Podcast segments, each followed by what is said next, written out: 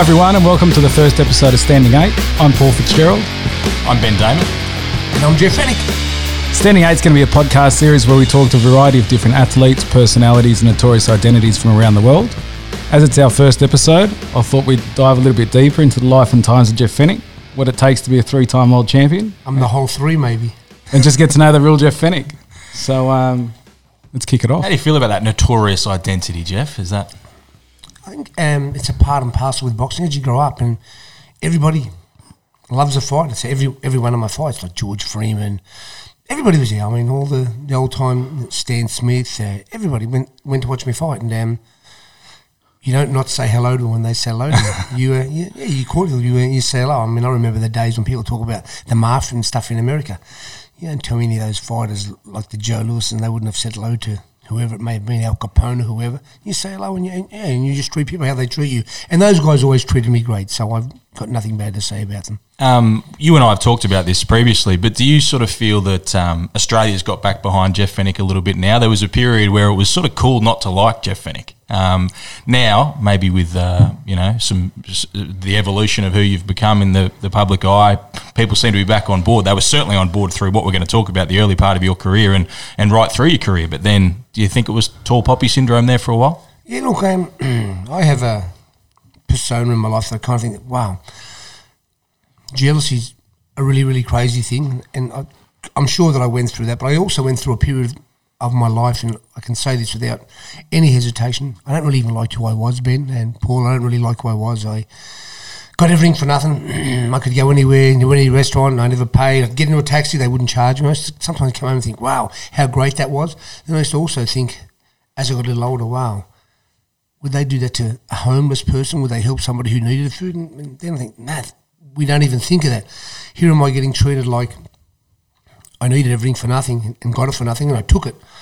And then I kind of reassessed my life back then, and I realised now that, um, yeah, I don't really like that, that Jeff Fenech back then. Although I'd done some great things, and some people may have loved me and loved me for what I had achieved, but I don't like who I was back then. I don't What was like- the cause of the reassessment? Why did you shift who you were going to be? Yeah, I kind of looked in the mirror and um, who I believe is the ultimate judge in the mirror, and I thought of some of the things that I'd done and been through and the problems that I'd not just caused for myself, but um, the heartache that I put my mother, father, well, my father was really here when I got in a little bit of trouble with my mother and my family, my brothers and my sisters, and then when I was married, um, you know, I had a, a, period of time where people say to, to my children, "Oh, your dad's this, or your dad's that," and it really, it hit me hard, Ben. It uh, hit me really, really hard to think that, um, as tough as I thought I was, um, I didn't like put my family through some of the yeah, some of the verbal things that people would say. And look, they still say today, but I've got to learn to live with it. I've made mistakes.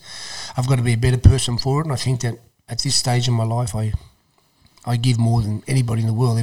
You know, people ask me for things every day on Facebook and so on. I'm the first person to give it to. I was just a, a recent little example, and they might verify this, but um, somebody told me they brought something from a charity by the end of the night that the item was missing. So I sent them some stuff, and all of a sudden, some people who read it, I've got about a million people now saying, "Oh, my charity." Yeah, item." a But lot of look, dodgy charities all of a yeah, sudden. but yeah, all of a sudden. But look, I, I just know that um, the person I am today, I wouldn't be without the support of the Australian public. And I'm in an opportunity, and I'll have a yeah great opportunity to give back, and I, I want to give back. Talking about some of your achievements, Jeff, your first 20 pro fights, you'd already become a three weight division world champion. I mean, that's unbelievable by anybody's standards. Yeah, well, that record was only broken uh, last year by Lomachenko. Um, he done it in less fights, but uh, he's been defeated. I was the first fighter to do it undefeated. And um, on top of that, just think of after my 23rd fight, and um, you know, I'm, I'm happy that Ben's here with me because, like, I mean, um, in my first 23 fights, 13 of them were for world titles, and maybe eight or nine of those were 15 rounds. So uh, it's it's quite achievement. It's a great achievement that um, I don't know if Australia have really ever given me enough credit for. I don't. I don't believe I have. I don't believe that anybody knows these records. Hopefully they'll know them now, and not that I need them to know it, but I just I I done some great things for Australian sport and um, and for Australia as a whole because I was very very loyal to my country. I um, had the majority of my fights here. Had I had them over in America and stuff, everybody would know exactly what I'd done and, and Yeah. how I'd done them and why I done. But the reason why I stayed is because yeah, I loved fighting in front of fifteen thousand screaming Australians that were screaming for Jeff Fenech. What a golden era that would have been, 1985. Uh, I don't know your age, Paul, but um, I was a bit too young to fully appreciate what was going on. But 1985, Jeff Fenech was winning a world title. Mike Tyson had uh, what a fight a month or a bit more in 1985. We had Barry Michael Lester Ellis in Melbourne. It was just a, a golden era in Australian boxing, and I think probably we were just a little bit too blessed at that point. Um, through that period, there was so much going on, and you were achieving so many things. Maybe people just started to take it for granted a little bit. Do you think? Yeah, when you think of it, the '84 Olympics, I went there. I was the team captain, which was a, an amazing um, honour for me because the fighters who represented Shane Knox, Brendan Cannon, Ricky Finch, and so they, they were all much more experienced than, me. But they chose me to, to lead the team, and now obviously um, I believe I'm, I'm a great leader. That's one of my, my strengths. I'm I'm a, I'm a leader, not a follower, and. Um, I came home from the Olympics without a without a medal, but the people who were at the Olympics, the Evander Holyfields, Meldrick Taylor, Pernell Whitaker, the McCrorys, Meldrick Taylor, oh, you know, Mark Breland. Um, I was the first guy from that 84 Olympics to win a, a world title. I was the first boxer from the 84 Olympics to be world champion, which for me is a huge honour with that list of fighters that were there. And those are the sorts of guys that you now call friends as well. I know um, we spent a bit of time in Vegas, and Evander Holyfield is a, a huge fan as well as a, a friend of yours. He, he's had a lot of uh, really impressive things to say. Yeah, you know, Ben, you know when you know you've made it. I mean, it's not when you oh, you read the record books or you you look at your record or you talk about what, what you've done. It's when those great fighters like the Evander Holyfields and the Mike Tysons and so on, they give you respect. And when they see you, they talk about you. And that's when you know you've made it in any sport. Like, I mean, when you're a great rugby league player, you hear other great rugby league players saying, "Oh, wow, how great was he? How tough was he? How good was he at this and that?" And when um, when I hear those guys um, wrap me up, and just recently, uh, Van was uh, doing an interview and he seen me walk past, and he said that could be the toughest small guy that ever that ever fought.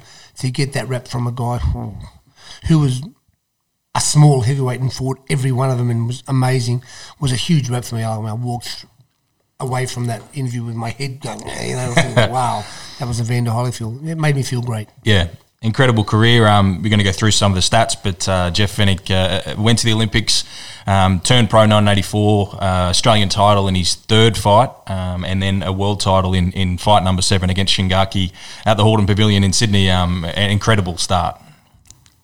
Yeah, just incredible. I mean, your statistics are, I guess, um, absolutely amazing. Jerome Coffey came to Australia, seasoned professional, mandatory challenger for your IBF world title belt. You'd only had a few, a handful of fights, twelve fights. Yeah, he had twenty. belt. He had twenty six at the time, undefeated.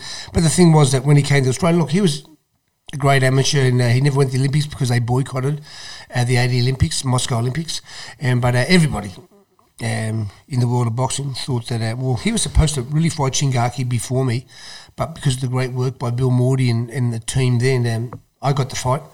So he thought that I, you know, intercepted it, and uh, he wanted to get revenge on me. And when he came to Australia, he said he was going to beat me and kill me and do all these things to me that I was too inexperienced, and he would take me back to school and drop me off there. And um, you know, it was a 15 round fight, and um, not only did I win, but I know I won under extreme circumstances because I know the referee definitely didn't let me fight the way Jeff Fenech fights. And I'm not saying that, yeah, through that. But when I go back and watch some later on, some later f- uh, fights of Coffee, he has the same referee in there all the time. So Rudy Battle had refereed him on a few occasions, and I don't care what anybody says.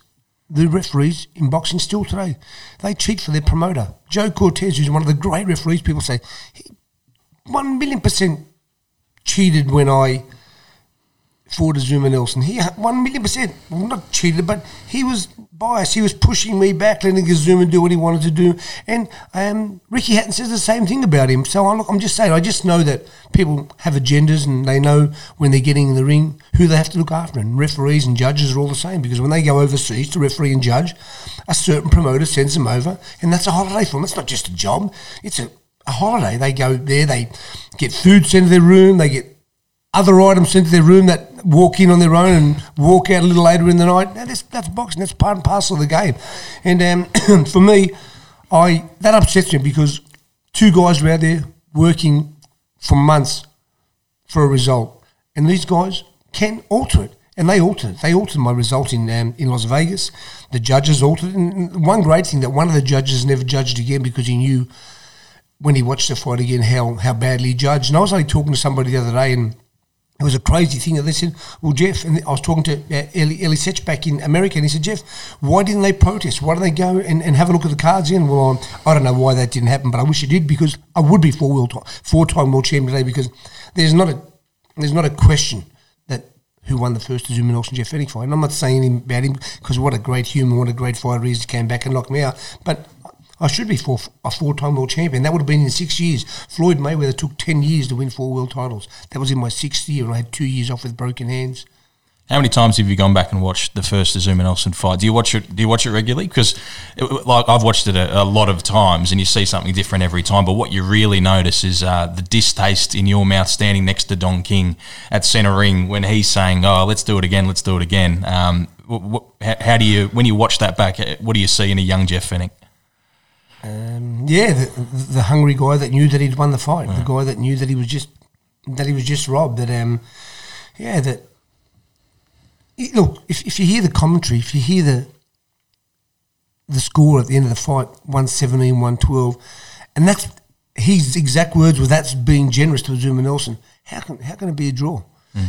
If you watch the last round, had I not held him, he, falls. You know, yeah. uh, had it been a 15 round fight, I knock him out. Had they not lost the mouth guard, I still think I knock him out because he had another minute there. So there were a lot of things that happened at that time that, and, and like I said, the mouth guard wasn't lost. It was put in somebody's pocket. Even and all I can say is I take my hat off to that guy who done that because, yeah. wow, you, he saved the Azumah Nelson. But like I said, um, yeah, it's it's sad for me. I don't watch anymore. I don't need to watch it because I know what I done. But um, uh, look, um, all I know is that, like I said, after it, he came back and wow, what a, what an amazing athlete, what an amazing character he must be to have had the audacity and the the, the mental part of him to say, I'm going to get back on the plane like I'm beat Jeff Fenech m- must be amazing. And yeah, he, he come and done that. Like I said, that he didn't fight the Jeff Fenech he fought in Vegas. That's for sure. I can guarantee that. I don't want to make excuses, but no, I wasn't that guy. What was the difference? What happened in that period between Nelson 1 and 2? If we can find about 20 or 30 girls in the last week, we can put a bit of blame on those. But no, but no. Um, look, um, I wasn't as hungry, Ben. I, yeah. look, I,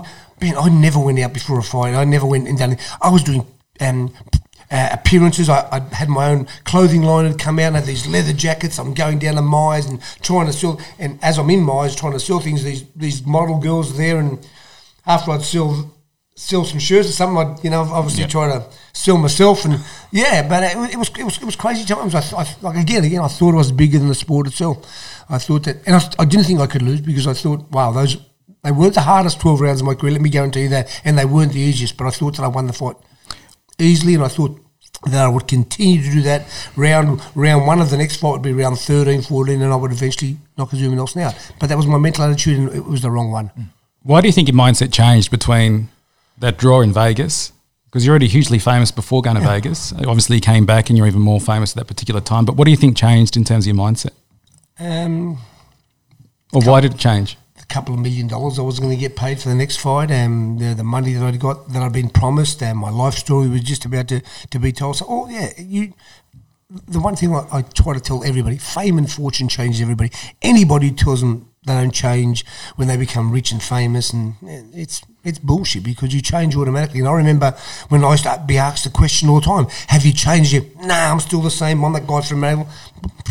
I wasn't no guy from anymore. I thought I was from Vaucluse or Las Vegas or somewhere else. And um, um, yeah, I lost my hunger. I, I always tell people there's a path that gets you there.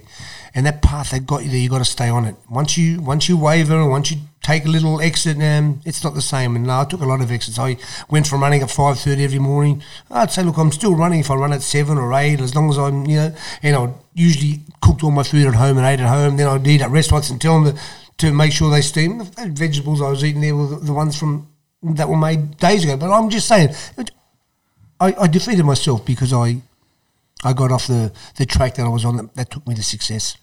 What was the um, greatest win of your career for yourself? Uh, so many incredible victories, so many world title fights, and so many truly meaningful fights. But which one stands out for you? Uh, I really talk about two. I talk about beating Steve McCrory. Yeah. And the reason why I talk about beating Steve was um, I'd broken my hand prior to the fight. They put me on a health farm because I couldn't I couldn't punch, and um, so I was doing other training, but I was eating the special food that was supposed to make me make weight. Uh, two days before, I was still about eight, eight or nine pounds over, and um, I had a talk to Bill Mordey, and Bill Mordey said to me, "Son, we're going to just not fight for the world title. You're still going to fight, but you'll go and you won't make weight, so the fight won't be for the title. Do the best you can, get as close as you can to making the weight, and um, we'll just have the fight, but it won't be for the title." And I said, I agreed at the time. I said, no problem. And then um, I was trying to ring Bill Morton them, and I, I just couldn't. I couldn't sleep. It was from the time I got home. Then um, the morning of the fight, I'll never forget it. I put some plastics on, put some sweating cream on, and I did my 5k run. I had Peter Matreski with me, who was always with me um, throughout my career and running and helping me in, in, in more ways than one. And I uh, got on the scales, went down there, put the heaters on, sat there, and um, still like three or four pounds over. I said, Peter, I'm going to have to do it again. He said, No, Jeff, just don't worry about it. You're going to be, no, I'm doing it. So I ran again, did the five and a half K again, and went and sat down with my sweat gear on in front of the heater. Still hadn't made weight. Did it again. This is on the day of the fight. So I've now run 15, 15 16 kilometres and um, in sweats and hadn't eaten or drank for a couple of days and got on the scale and I was still just a tiny bit over. Like it was just balancing. I thought, I think by the time I go to the weigh-in, I'm going to make weight. So I just sat there and I went to the weigh and I'll never forget it. I got on the scales and the scales did. They kind of were moving, but they never went up. They never they never hit the top. And um, the the matchmaker back then, the guy said, Jeff Fenech, 118 pounds. I jumped off straight off, and my mum. And Emanuel Steward was the yeah, trainer yeah, of Steve yeah, McCrory. Emanuel Steward. Oh, Emanuel's a great man. Maybe yeah. the greatest trainer that ever lived. Yeah. But um, I went straight off the scale, went straight into drinking and having my mother's ravioli that she made me for every fight and part my mum's pasta. And just as I've like swallowed three or four in um, raviolis and drank a litre of water or, or, or, soft drink at the time, Emanuel Steward's calling me back on the scales, saying he didn't make weight. Somebody's touched him from behind. Yeah. He has to, you know. Is there any truth me. to that? No, no, no, no. no. Okay. I've, I always made weight. Yeah, yeah, I didn't, yeah. Um, but yeah, I might have because he was like oh, proper angry yeah, about. Of course, yeah, yeah, of course he was. He um, he had seen me drink and eat. He's not stupid. If, yeah, I, if it went like that, then I, I drank a liter of water. What was going to happen next? Yeah. I'll be in the I'll be in the sauna for another two hours to, to make weight. So he was very clever. But like I said, all I said was the official called weight and he said, I made weight, I've made weight. Yeah. So that's it, I've now eaten. So it was too late. So yeah, the fight went on. And um, look, the reason why I love that fight not so much, not because I had the broken hand, but that was the guy who put me on the map in boxing because when I my decision was overturned. He went on to win the gold medal, and people were saying, "Could Jeff Fenech have beaten him?" Yeah. You know, that, so I beat the Olympic gold medalist. All the all the Aussies that were down and out saying that I got robbed the Olympics knew that I vindicated that. In a way, I did because I would have much preferred to have a gold medal on my on my shelf. That yep. would have meant so much to me. But I, I beat the Olympic gold medalist. And then my, the, the other fight again was when I fought for my third world title against Victor Callejas when I had a broken hand, and it was uh, wow, it was one of the toughest, dirtiest fights I've ever been in. When Evander Holyfield sit down and watch that fight, he just he stands up. Ah, There's more elbows than punches in that fight. Yeah, well, and yeah, and, and, more headbutts than, than, yeah. Than, than, yeah. So it, it, was very very tough. And when you only can use one hand, because after about the second or third round, mm. I was in so much pain I couldn't use the, use the hand anymore. You just got to watch your fight. So I was sometimes, and, and my left hand's nowhere near my, my strong hand, mm. and I was throwing 20, 30 left hands to one, yeah. and uh, yeah. leaping jabs and stuff. You're yeah, jabs and hooks and that. Yeah, but yeah, so th- them two fights really. Um, I loved my performances. You know, against Samart Payakaroon, wow, I killed him, which which I was at my best. But those two fights, I had to really fight hard. You won your third world title, Jeff. Uh, then for the tough Mexican Villasana. Then after that fight, you retired. Um, What's the story behind yeah, that? People really don't know the real reason. The people think that I retired because I had broken hands. I had broken hands every fight. And although after that fight, wow, they were, they were sore and broken and busted up. And um, it was it was the first fight that I'd ever been managed by a proper management company. IMG managed me. Mm. And they found out that, yeah, there was a lot of money there that has disappeared and I should have been getting or I wasn't getting. And uh, when they um, managed me for that fight, I went from getting a certain amount of money to over tripling it in one fight. And there still was money missing. And when that happened, I will never forget it. I, um, as I walking down the tennis centre into the press conference, had I could never forget Bill Mordey's there, you know, and he was as happy as he was that I won, he was still complaining about IMG. So the, uh, Bill Mordey and, and his partner at the time, Colin Love, well, not, might, might not have been there, but Bill Mordey had lost yeah, a lot of a lot of his profit for once. I and I'd finally got something for fighting, you know, and um, kept saying and saying and and Johnny start talking to me about it, and then they start questioning, should I have these people look after me? So me being so naive and loyal and stupid, I, I don't use IMG anymore. I let Bill Mordey just look after my career because I feel sorry for him. But prior to that, I was under so much pressure that I that I did. I, I said I'm not going to fight anymore, and it wasn't because of my hands. Yeah, it's because I, I didn't want to see Bill upset. I didn't want to see these people upset. And I didn't want me to be the, in the middle because I just couldn't handle. it. I didn't know how to handle it back then. Yeah, today would be completely different, but back then I didn't know what to do. All I th- all I thought was, here's the man who's helped me from the start, Bill Mordey, and how the, are, are, these people robbing me? Are, are, am I getting too much? And I didn't know, so I, I retired. So, how do you look back on your association with Bill Mordey overall now, with the benefit of this hindsight? Um, I look back and I think to myself that uh, without him um, or without meeting them, it, it, would have been a tougher road, much, uh, much, much tougher. But I also look back and I think that my association with Bill Mordey and my then manager, Colin Love, um, was disastrous. And it was more disastrous because Johnny Lewis made me trust them, especially my manager, Colin Love, made me totally trust them. And um, they worked for themselves. They didn't work for me. And like I said, I, I can give you one example that one of the great men in boxing to this day is still around. His name is Don Majeski. Came to my house and told me that there's a certain uh, point in time that I have to pay the matchmaker uh, ten percent of my purse. And I said, "Hi, oh, Don, yeah, no problem." Because I thought that, wow, what a great job he's doing. Because I've beaten everybody, beaten all these weight fighters, and he's the guy who picks them. So I'm wow, you know. Anyway, so when he came to my house to meet me, and he asked me um, about what I got from my last fight, and I told him he was wider than Casper. When I told him what I got, and he thought, I can't take any money if that's all you're getting here. He was, yeah, again, he was misled, and he was told, you know, false things that I was getting X amount of dollars when I was getting nowhere near. And then, um, yeah, yeah, it started making me think. And uh, that's when I started doing a few more things on my own and getting some, some good people around me. I got Theo Onisforu around me, thanks to the Packers, and James and Kerry, and got Theo in to help me. And um, if it wasn't for Theo, um, I'll never forget the, the negotiation series that he went through with um, Don King. Was he said Jeff was like he, he enjoyed it. He said he enjoyed it, but he said it was like the, it was like you were playing tennis back, yeah. just back and forward, back and forward. And at the end of that, like I said, um, I got my highest money ever when Theo looked after me, and um, you know when I fought Zuma Nelson in the rematch, I got twice as much as Nelson. So I think I deserved it anyway. But um, you know, um, that's, that's boxing. What about Don King? How do you look back on? Or what, what do you think of Don King now? Yeah, I think the same. You know, everybody says how he robbed them and yeah. he done this and that. Everybody talks, but listen, Don King gave me the most money I ever got paid. Yeah, and um, I was very lucky that at that time Theo had a look at the whole situation. You know, when you hear these fighters stay saying, "Man, he only gave me three three million dollars," well, I look at it today and I think, "Wow, if they, it's their fault because they got more than they ever got before, but mm. it's their fault because they didn't do the numbers and stuff." You know, and I know one thing that when Kostya Tszyu signed with Bill Mordey, I'd helped him. I went to the Packers. Uh, he got his own deal with Sky Channel, where I never got no money out of Sky Channel. The, the promoter got the money, and then I got paid.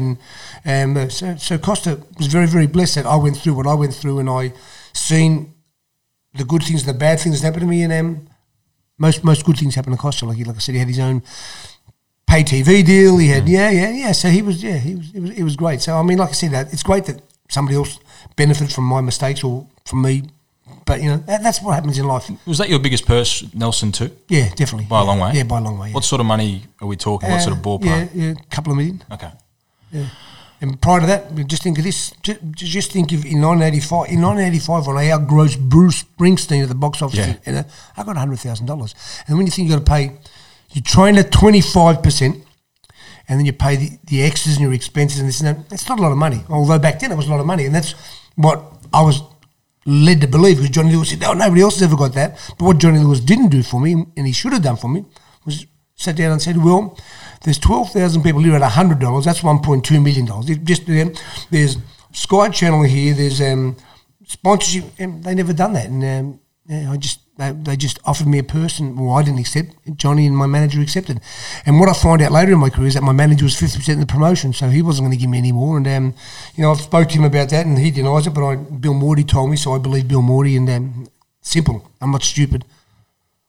What was your relationship like with Kerry Packer? You mentioned the Packers and you were around them at that, that particular time. Yeah, it's a crazy. It was crazy. The first, the first communication I got to do anything with the Packers was that Jamie was having his could have been twenty first birthday. Yep, and they wanted to meet a boxing exhibition at at his house. They're going to put a ring up. I'm, this is how I feel. This is exactly what I'm going to box for no. Excuse me. I'm, I know they swear on these podcasts. I'm not going to box for no fucking for no rich boys. I'm going to go out Yeah. there. So I kind of and, and John Singleton. I didn't do it, but I said uh, then later on, James wanted to meet me. We met and we clicked straight away. We um yeah we had an amazing friendship and relationship for a long time, and then his dad um died and was brought back to life thanks to the defibrillator, and um the only one that was Yeah, in that yeah, yeah. ambulance at the time, or else he wouldn't have been around for a lot longer. And he asked me would I train him. I said wow I'd love to. So I jumped straight in. I started helping.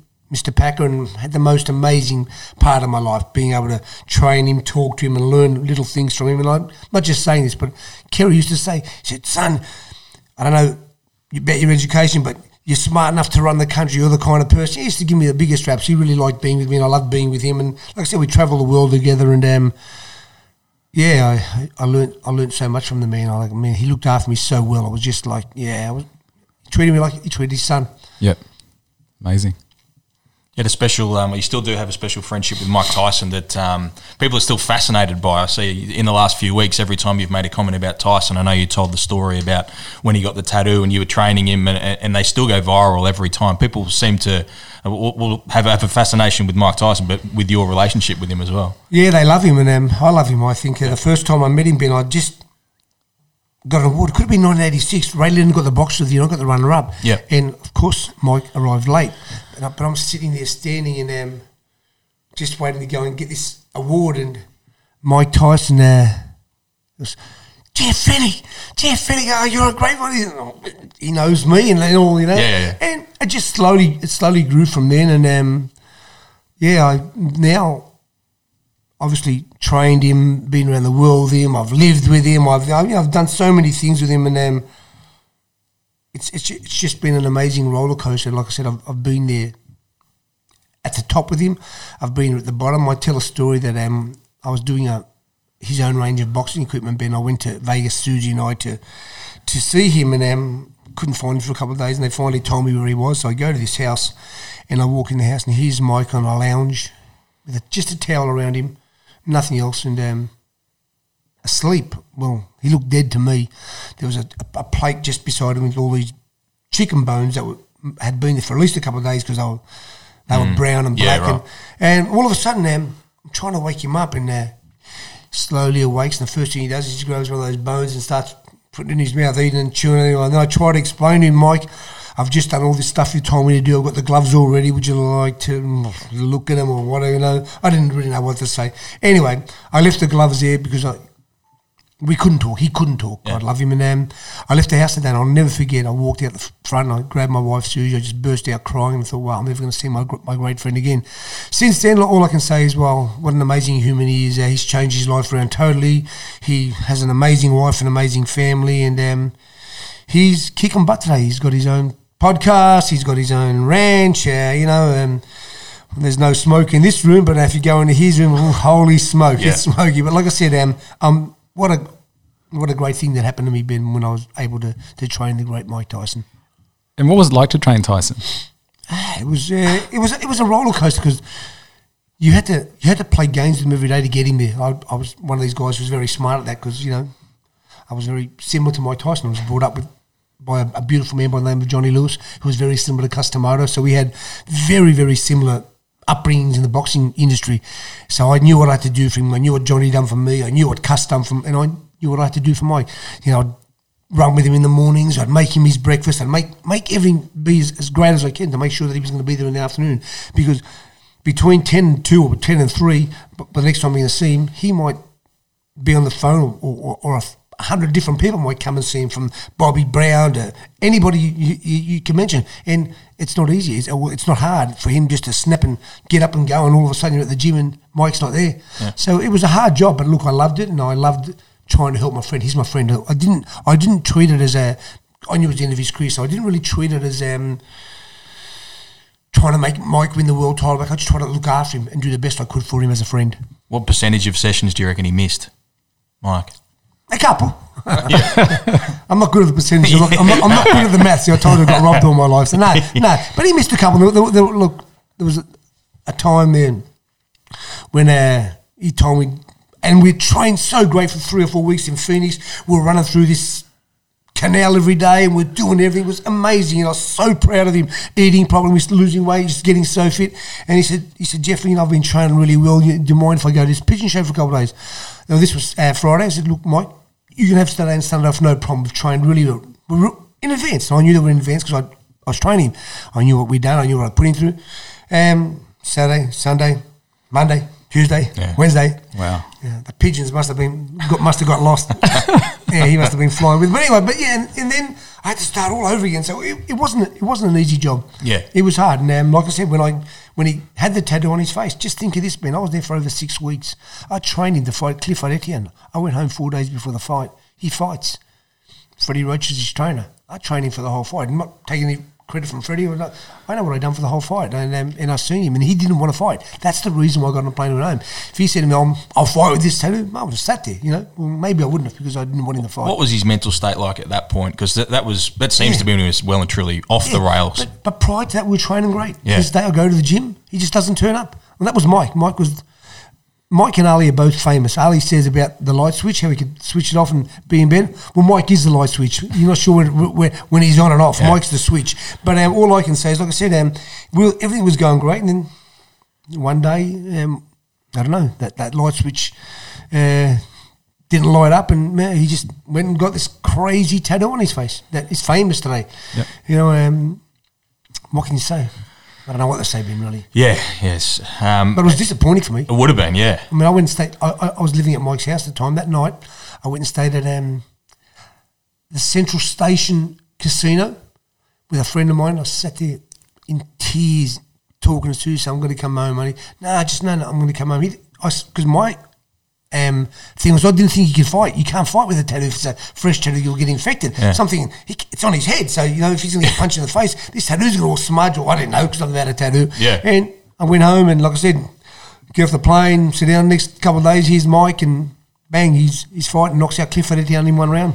What were the conversations like after he fought? You obviously didn't expect him to fight. You've come back home. He's in the ring four days later. What's what's your first conversation with Mike Tyson after that? I didn't even bring it up. I never spoke to him about it. Yep. Um, I went back then. I worked with him again after it. And the other reason I went back is because pretty simple for me. I love the guy. I love him, and I went there knowing that he needs somebody who's going to help him. And again, there were the times when he went with the pigeon, but I still stayed with him this time. This time I didn't go on the plane to go home. It wasn't monetary. It was for the health and welfare of Mike Tyson. And I, I know he knows it. I know his family knows it. I've always looked after him. Like I said, I cooked for him every day. I done everything for him, for his family. And um, in that fight, when I stopped it, um, people, no, they- nobody wanted me to stop the fight. I said, listen, my exact words were, I'm the fucking trainer. The fight's getting stopped. I'm sorry for swearing, but I just, they were my exact words to the corner. I'm the fucking trainer. I'm stopping the fight, and they, and I stopped the fight. And I'll never forget as we're walking back, Ben, through the crowd, people were throwing cans at him and I, you know. So what I done, bang, straight up through. I jumped over a couple, and I'm, I'm in a fight. Yeah, too right. They're going to throw Yeah. cans at Mike, you know, disrespectful, whatever they were, you know. It was all right when he was winning and everybody was enjoying it. But yeah, so that that's why, and I'm really, really proud of what I've done that day, and I'm And proud to this day. Is he he's fine with you stopping the fight? Uh, of course he was. Yeah, Yeah, yeah, yeah. yeah. Mm. He didn't want to fight. Yeah, of course he. Yeah, of course. Yeah, yeah. It was written all over his face. I Yeah. could see that, and he didn't need to be there, and he didn't need to get punched one more time. Um, I was- looking through some stuff the other day. You and Mike were ringside when Jeff Harding beat Dennis Andries.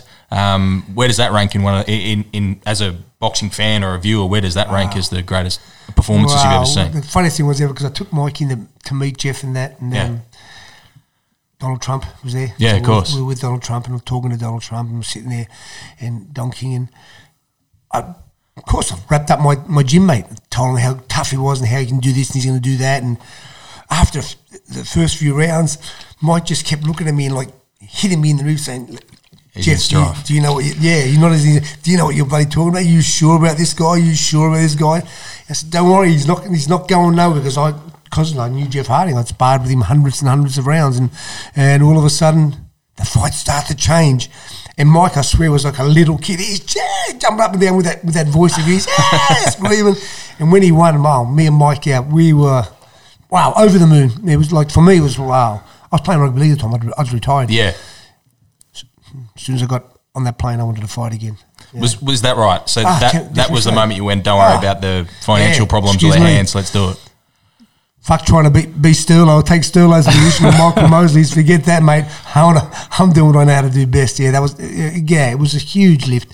Yeah, but while I was in Atlantic City, got in a little bit of trouble. Um, Donald, uh, um, got in trouble. Had a couple of fights there because, um, yeah, it was uh, playing in the casino. So maybe tell those stories another day. But yeah, it was crazy. I got um, in a crazy couple of fights there.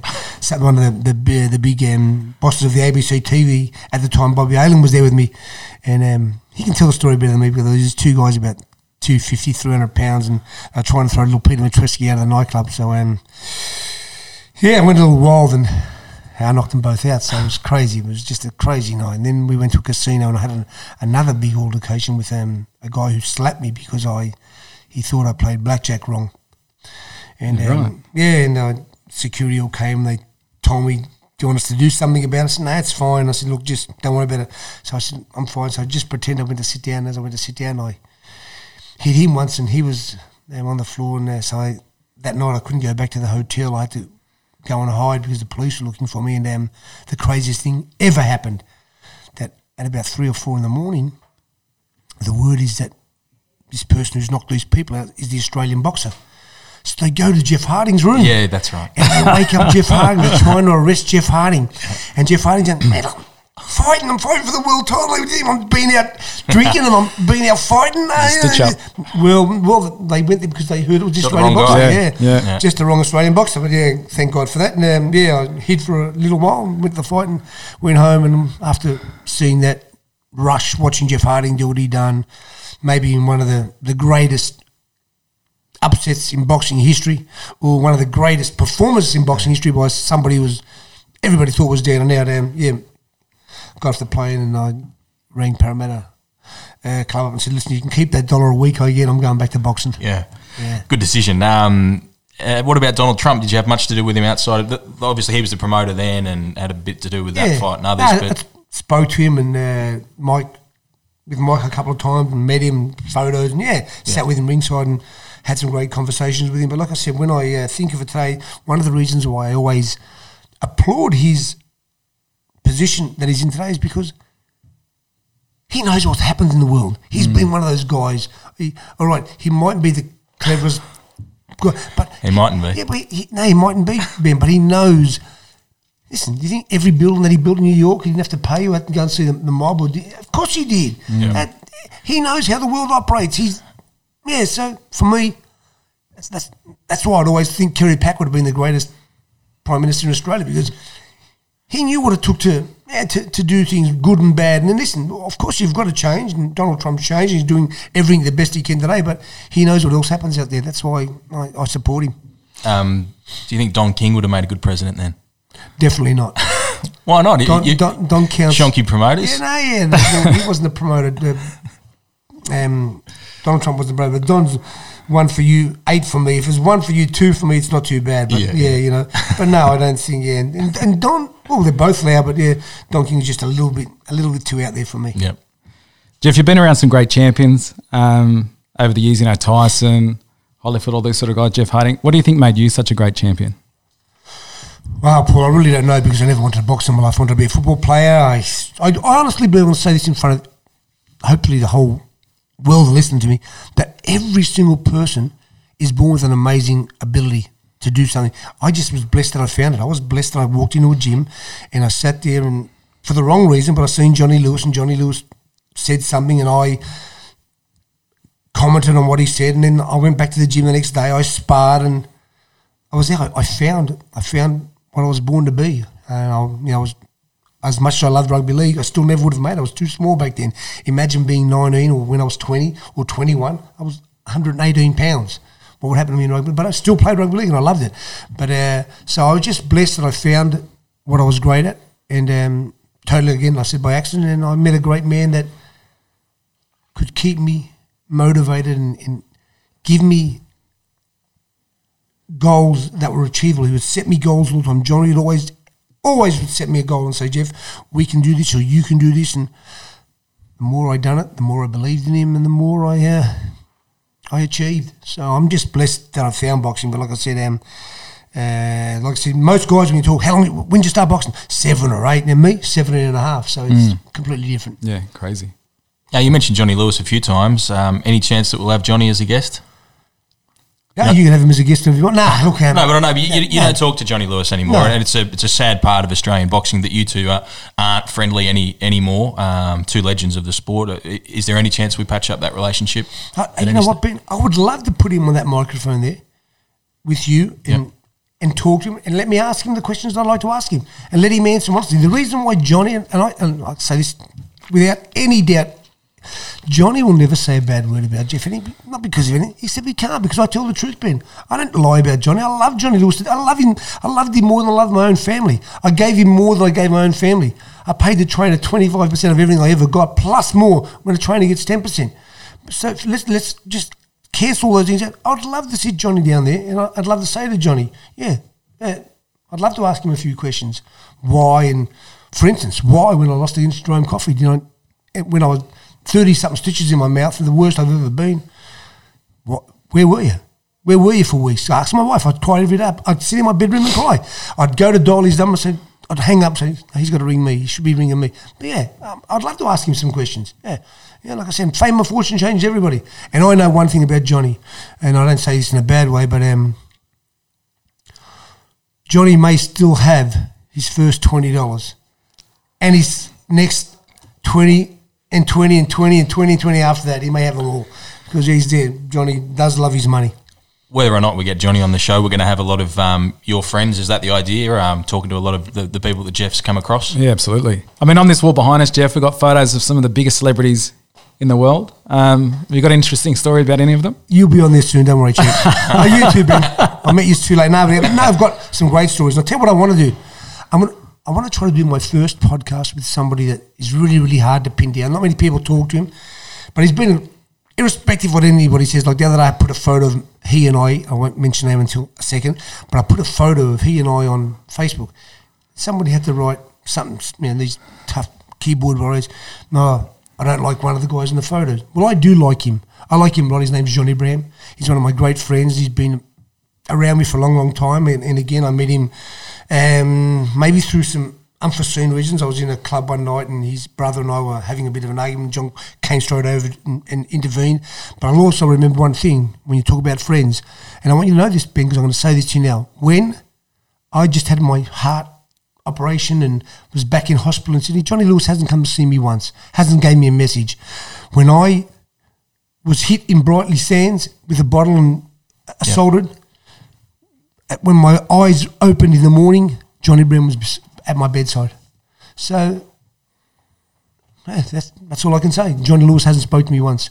Yeah. And I can get. I, oh, see, I, don't, I don't like bringing this up, but listen, while I was in hospital, I went and visited a beautiful man. He's a lovely guy. His name's Billy Tracy. His daughter and his son in law, and my, uh, my wife and I, best friends, Steve Casley and Karen, them amazing people. We love them. And why didn't know, but Billy Tracy was downstairs in hospital. So I, in hospital, so Yeah, yeah. I went down to visit him. And it killed me. As much as I loved going to visit him, what he said to me that day was like, I just had a knife put through my chest and twisted around 20,000 20,000 times. He says to me, Oh, how good's this? He says, Johnny Lewis visited me earlier, now Jeff Fenech. Oh, I'm in the same hospital. So I don't have to say any more. Let's leave it at that. That made me cry.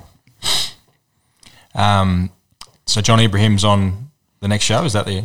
Is that right? John Ibrahim, I think he's agreed to come on, hasn't he, Jeff? Yeah, John's agreed. I'm going to try to get my other uh, fa- nah, fa- fabulous friend, Kyle Sandlands, and I'll get, I'm going to try to grab them, and then I'll try to grab some of the, the great sporting people. Like I'll speak to Michael Clarke. I'd love to talk to him, Warney, Andrew Johns, and and so on. I'd love to do more with a lot of the rugby league players. Dave Lilliard, I love Dave. Dave, um, Dave tells a story. He said, Jeff, I'll never forget it when um, my first game of rugby league, he didn't know what happened. He, he turned up to the ground. He said all he could see was hundreds and hundreds of cameras at um, Parramatta Stadium where, where we were playing it. And he's like, the first thing he thought, has Jack Gibson or somebody died? He thought, he said to me, he said, then he seen that I was playing. So there was, he said he couldn't believe how many cameras there is. I've never seen that many cameras in my life, you know. So no, just I've got some great stories to tell. I've got some great, you know. What I'd like to do is when I interview these guys at the end of it, I want to ask them three questions. You know, then certain questions that I want everybody to answer. Mm-hmm. Their best experience with me, maybe their worst experience with me, and why. Yep. And why we're mates. So I'm going to do that, and I think it's going to. Um, be some great some great talking for sure. Is there a chance we get Mike Tyson on from on the phone or, or something? I'd be able to do that, no problem. Yep. Yeah, I'd be able to do that, no problem. Good. I'd just ring up his beautiful wife Kiki. I just done Mike's podcast while I was over. I'm not sure yep. when they're going to play, but I'm sure that he would do the same for me. And we can get we can Holyfield and Lennox and everybody else, so it could be great. And you know, we, were, we had a great time over there with Lennox Lewis. We did, yeah, yeah. That uh, you had with him when you dropped him, then wow, you didn't think he was going to get up. Yeah, well, we got up, but you know was, but it was he's after got the eight. biggest hands of any man I've ever seen, Lennox Lewis. And he's got the he's got the rings on. But you were still able to get inside. Yeah, yeah, so, yeah, it was, yeah. it was tough, but we got yeah. there. Yeah. Mm. No, um, yeah, we're looking forward to, to talking to all those people. It's been a, a pleasure to meet them through you um, in Vegas, and uh, yeah, should be should be exciting. Yeah, absolutely, absolutely. Well, let's just say this is the start of Standing Eight. Let's get into it. Absolutely. Thanks, guys. Thank you.